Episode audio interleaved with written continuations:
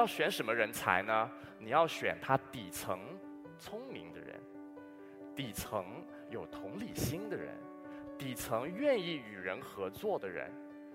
那这一些底层特质呢，是我们亘古不变的一些道理。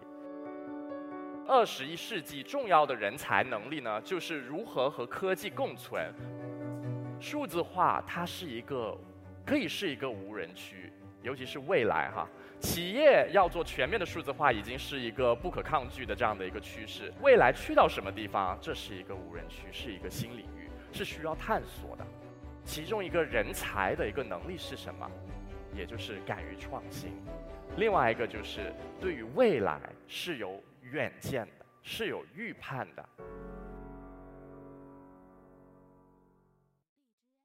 大家下午好。那今天非常荣幸可以代表 SHL 在这边跟大家分享这个一课 talk 啊。那今天的一个重要的课题，相信大家一直在谈的就是这个数字化时代。那我非常荣幸哈，就是在。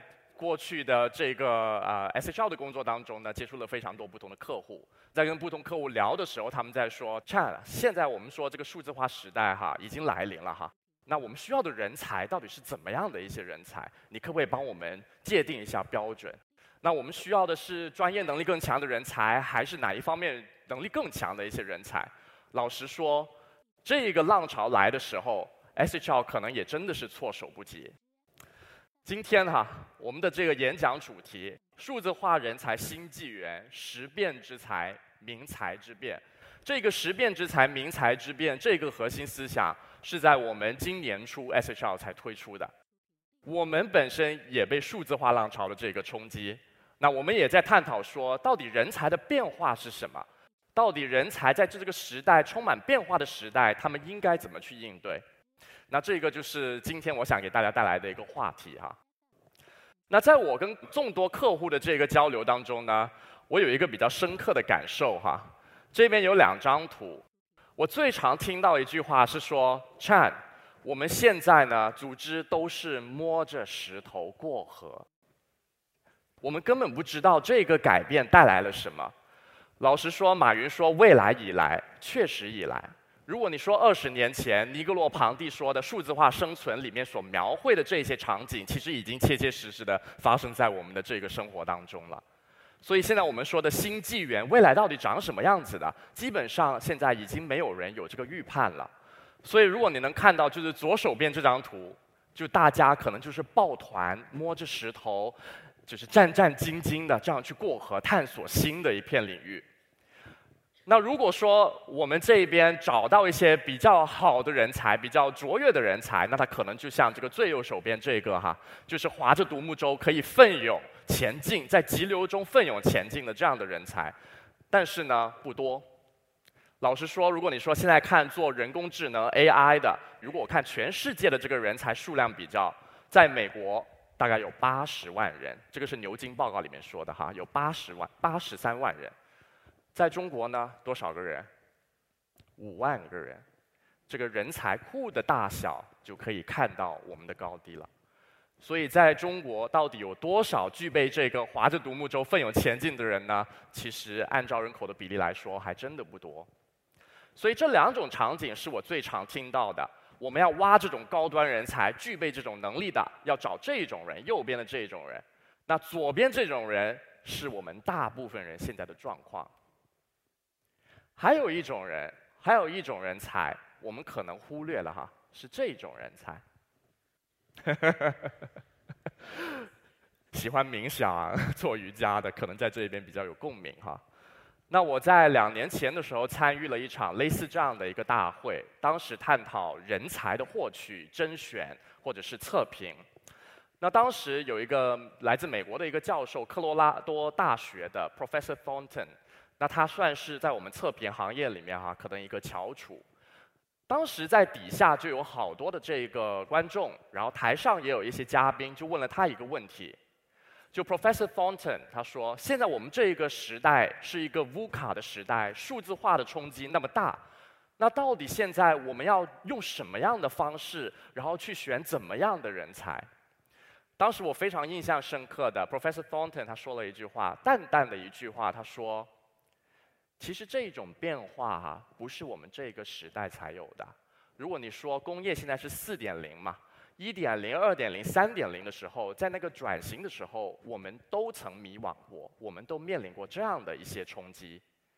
那所以要选什么人才呢？你要选他底层聪明的人，底层有同理心的人，底层愿意与人合作的人。那这一些底层特质呢，是我们亘古不变的一些道理。那这一种人，并不是说他像中间这样，他不向前哈，并不是，而是他能够冷静的下来，去看一看现在世界的趋势是什么，我周遭的变化是什么，那我应该怎么去应对这些挑战？我们现在都被逼得像是左边的这一群人一样，只能抱团，后面的人推我，那我推前面的人一起上了。但是从来没有人静下来看一看周遭这个变化，我们到底需要怎么样的一些能力？那所以在这一边呢，我们说延伸现在一个新的概念是未来到底我们需要怎么样的员工？艾森哲在这个新的技术展望报告里面说，我们需要未来的这种超级员工。那超级员工到底长什么样子呢？他的人才画像到底是怎么样的？那我就希望在这边可以跟大家分享哈。那如果我们看数字化环境这个它的特征哈，有四点颠覆性的变革。其中一个二十一世纪重要的人才能力呢，就是如何和科技共存，不排斥科技之外，然后如何运用科技。全新的商业模式。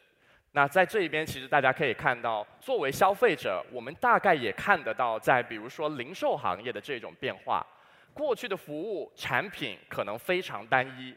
但是在数字化的平台、科技设备的这种加持底下，你可以看到我们现在受到的服务或者产品非常个性化、非常定制化，它可以从一裂变到十，十裂变到一百。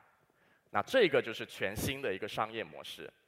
那另外还有就是涌现新的这种创新思路。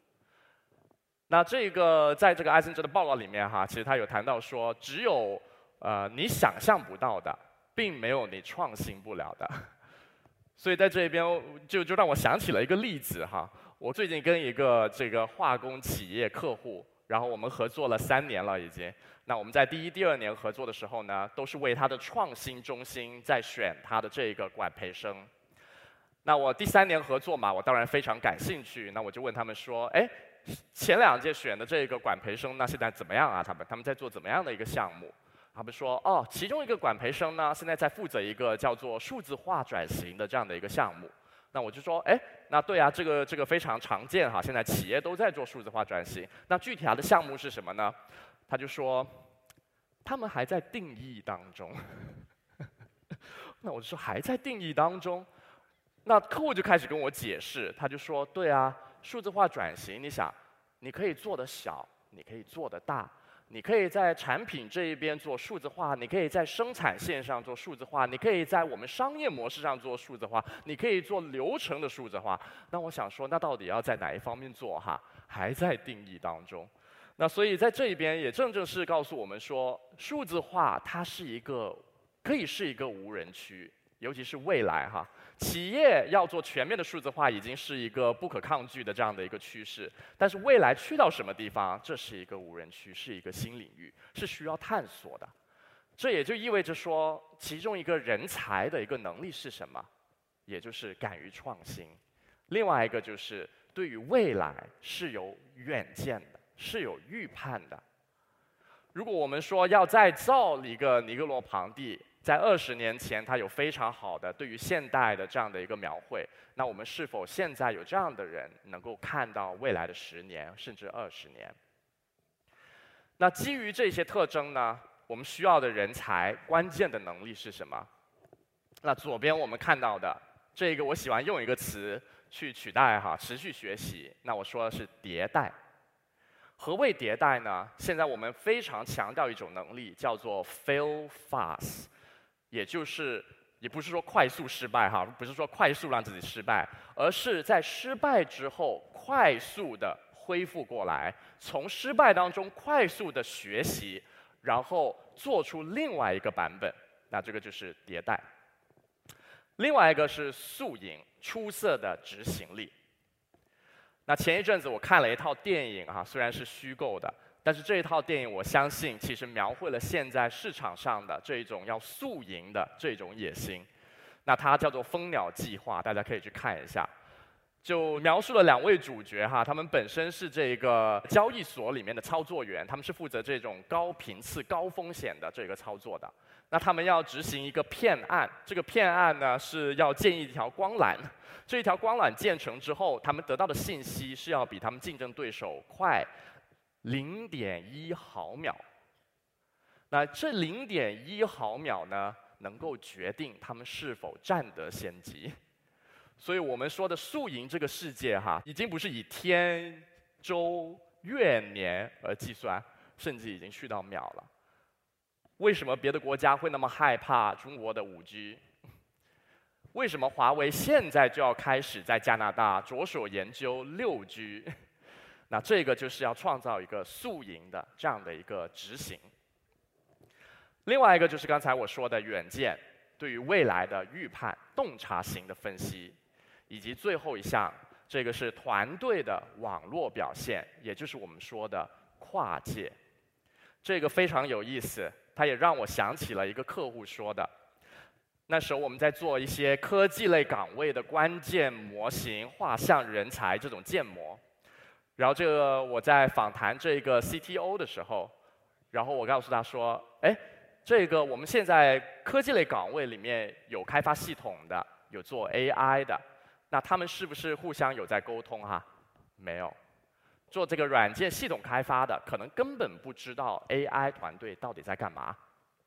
那 AI 就形成了一个在象牙塔里面研发的这种大型的用组织的名义进行的科研。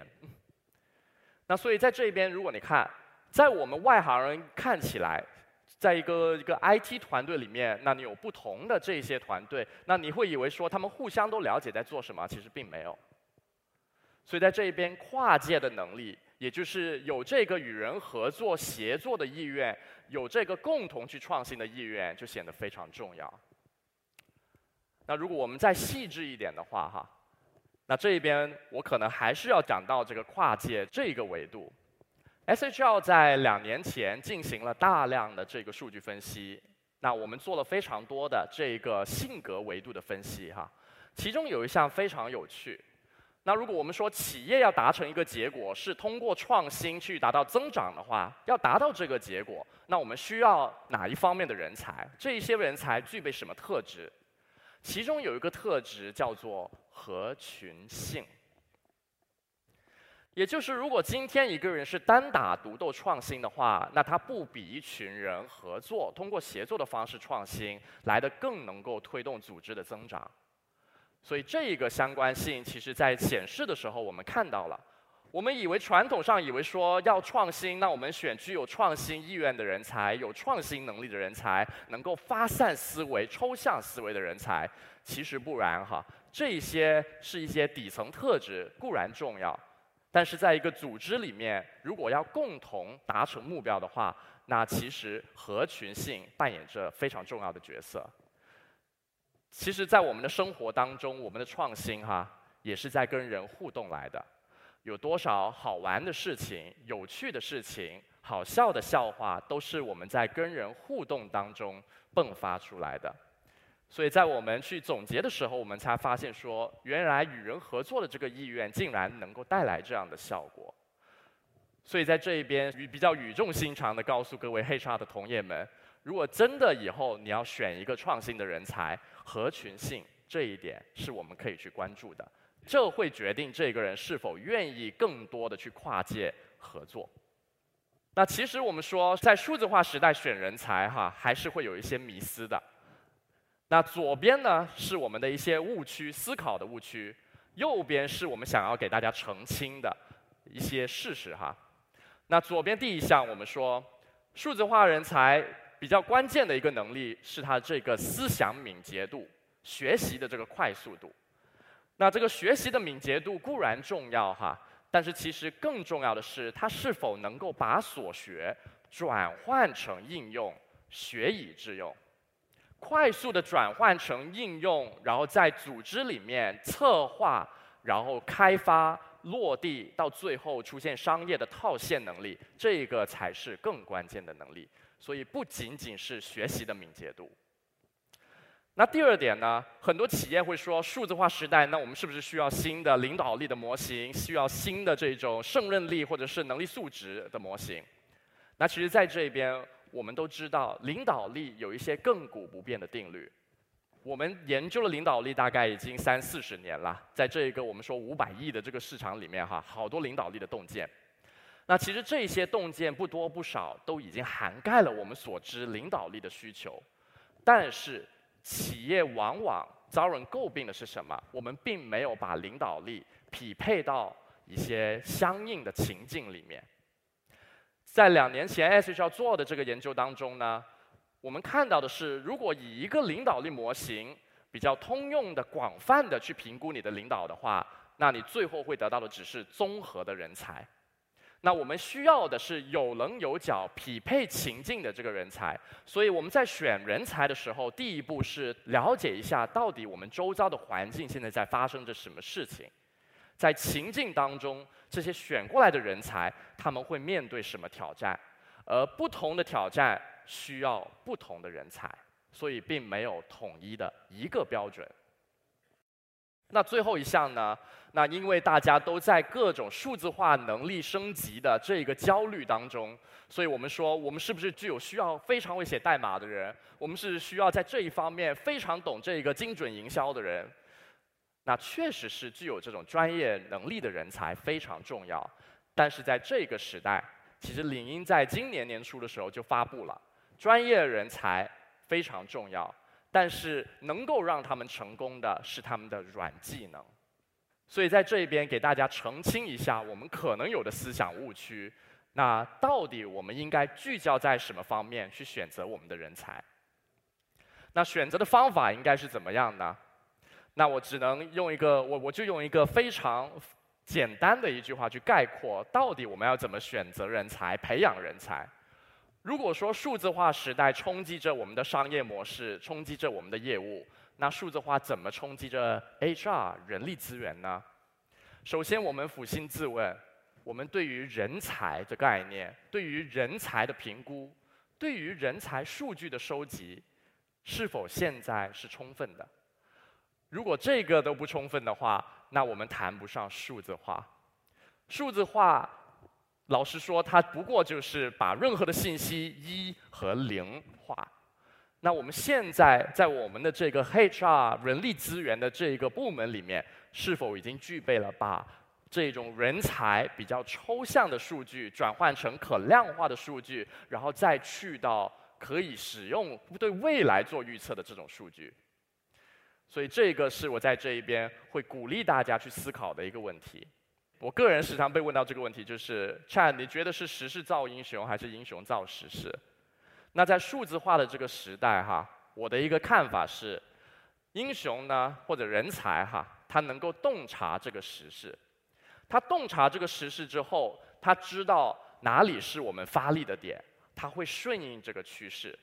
那顺应这个趋势，他知道在哪一方面他可以创造优势。所以我们说的洞察型的分析，具有远见的人，素营出色的这个执行力，协作他愿意去跨界，所以这几项都是非常重要的能力。而底层呢，是他的学习能力，不停迭代的这种心。好，非常感谢，这就是我今天的分享。